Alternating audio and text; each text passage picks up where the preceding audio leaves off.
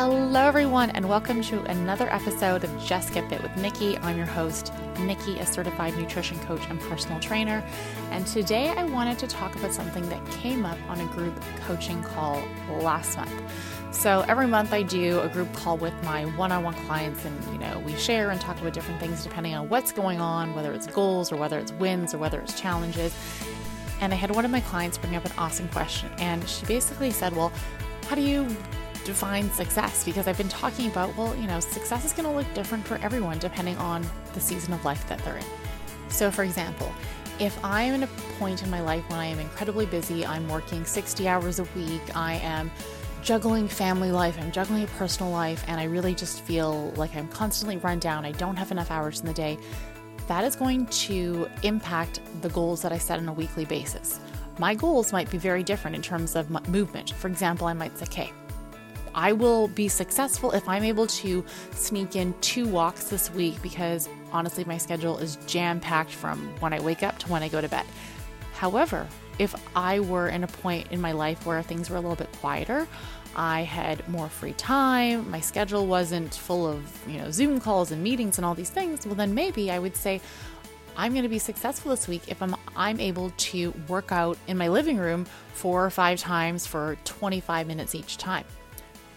Do you see what I mean there? The success is going to be different based on the season or time of life that I'm in.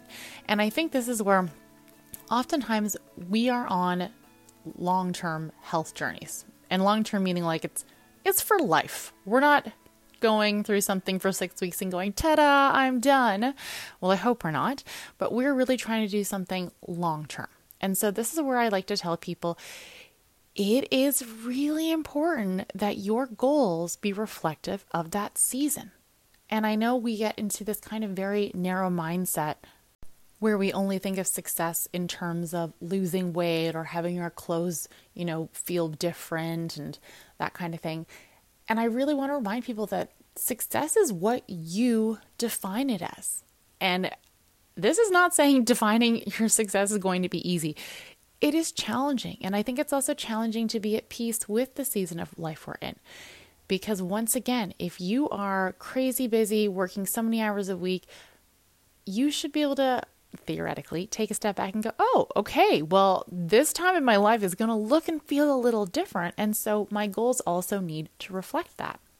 I also think that long term, having a goal of losing weight isn't really going to work for most of us because you can't and shouldn't have that goal for the rest of your life.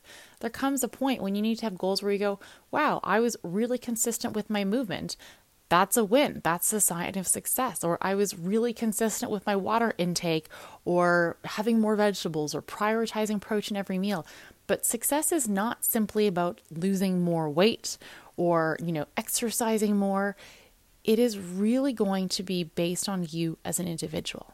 And I think there is so much value in taking that control back and really defining what success means to you as an individual and at this point in your life. Because it is normal for that definition to change. Years ago, while I was building my business, I spent a lot of time doing tasks that were very important for building my business, but in that moment didn't make me any money.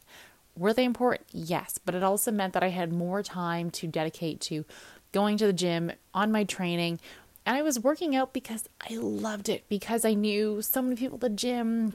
It was my social time, it was my me time, it was my, you know, fun time. And I would easily spend 60 to 90 minutes there, five, six days a week. And it had nothing to do with weight loss. It was truly a point where I was like, oh my gosh, I am so strong. I am having such a good time. And my physique changed in an incredible way because of those goals. However, that is not what I'm currently doing right now with my training. Right now, my goal is to be consistent with my training. And if I can get 30 minutes in of, you know, strength training 3 or 4 times a week, whether it's at home or at the gym, I'm counting that as a win. I'm I'm saying, hey, you know what? That is an indicator of success, Nikki. And yes, it looks incredibly different than it did five or six years ago. And I know there's a part of me that goes, ugh, like it would be really nice to get back to that. And and I say and I do think yes, yes, it would be nice to get back to that. But I need to also build on what I'm doing if I ever want to get back to that. Right. And so there's definitely some value in honoring the season of life you're in and setting goals based on where you're at. Because, like I've said, success and the definition of success is going to vary and change depending on where you're at. And you need to allow for those shifts. You cannot be wanting to lose weight for the rest of your life until you die, that is a waste of your time and energy. It is. And this is not me trying to say you shouldn't be wanting to lose weight, you shouldn't be wanting to make your health a priority, or wanting to feel more confident in your skin. You are allowed to do all those things.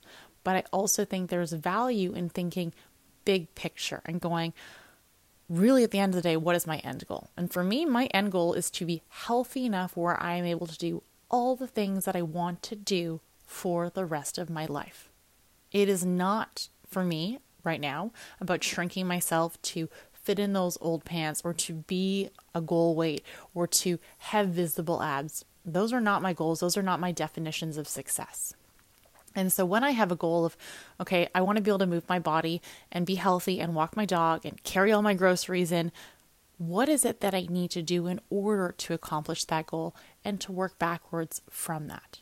right? And and this is where I think starting with the end in mind has a lot of value, right? What is your goal that is going to make you feel successful? And I, have been asking a lot of my uh, clients that every week when we do our check ins on Monday. I go, what is going to make you feel successful at the end of the week? And I like this question because I think when it comes to setting goals, we don't all have that practice in our older years. A lot of us have done that, you know, in elementary school and high school, and we have those like career and personal planning classes where it's like, oh, right, set a goal for this term. And it's, I don't know, I, I always hated that. I thought it was a waste of time because you would make these goals and then never look back at them or reflect on if you follow through with them. So I like the goal of doing this on a weekly basis. And so for some of my clients, it'll be things like, I will feel successful at the end of the week if I have managed to um, fill my water bottle at least once every day, right? So I drank one, I refill it once, and then I drink another one. That'll be a success for me. Or I will feel successful if I manage to check in with my hunger cues at least 75% of the time before eating, right? I will feel successful if I'm able to get in um, three walks this week. And this is where I, I share these things because success is very different for different people, and that is okay. We do not need to have a narrow definition of success and have your version be the same as mine or your version be the same as your friend or your trainer. You just don't need that, right? So, taking that step back and going, what is going to make me feel successful at the end of the week and building on that. And sure, you can set those bigger goals. You can set goals for, you know, by the end of this year, I will feel successful if I've done this. But then you actually need to take a step back and go, okay, well, how do I do that? If if I'm defining success as, you know, being consistent with my workouts, well then what does that mean on a weekly basis, right? What does that mean that I have to do every week in order to build that consistency? And so taking time each week to actually define what is going to make you feel successful and picking one or two goals is really helpful. I think it is such an incredible skill to have and something that a lot of people don't do. But I always tell my clients, even after all these years, when I ask you to set goals for the week, I'm doing the same thing. And yes, this is my job, this is my career, this is what I help people do, but I also still do it, right? Just because I know what to prioritize and theoretically how to eat doesn't mean I'm doing it perfectly all the time. And I also have to have that self check in and go, okay, Nikki, how did last week go? What make might make this week a little bit better? And then set a goal based on that. And so I like I've said, I tell my clients, sometimes my goal is, oh, I also need to drink water just like you, or I need to reprioritize protein because I have been away and I was having a really hard time, you know, getting enough of it. So for me this week, that's what it is. Very similar to you. Your goals do not necessarily need to get more complicated as you go through your journey. It is okay if your goals are very similar and kind of go through a cycle where one week it's vegetables, one week it's water, one week it's sleep, and then maybe it's vegetables again. They do not need to get more complicated. You not do not need to go, okay, well I walked for 30 minutes, you know, 4 days this week. Next week I need to walk for 40 minutes. And the week after I'm going to walk for 50 minutes. Sure, there's nothing wrong with that, but it's also okay if you just go I walked 30 minutes 3 times this week. I'm going to try and do that again next week and the week after and the week after. And I'm just going to focus on my consistency instead of always leveling up my goals. There is value in that. That is success. And as long as you are defining what your version of success is, it's going to be a lot easier to keep striving for it if it feels realistic, if it feels doable. So I want to remind you that the ball is in your court. You're responsible for your health and fitness journey goals, and you're responsible for setting goals that feel tangible. Because as much as you can be a goal getter, which I love, I also know it's a lot easier to set lofty goals than it is to set realistic goals. For example, I have this amazing client who's been really consistent with her workouts, and she's been getting three workouts in a week for the past four weeks. And the thing though is, she's been getting that third workout in like Sunday, like Sunday night towards the end of the evening. And this week on Monday, she was like, okay, this week for my movement goal, I want to work out, I think, four times. I want to set four as my goal. And I had to be that person to be like, okay, I love your enthusiasm, but what if we actually keep it at three because you have been consistent with that?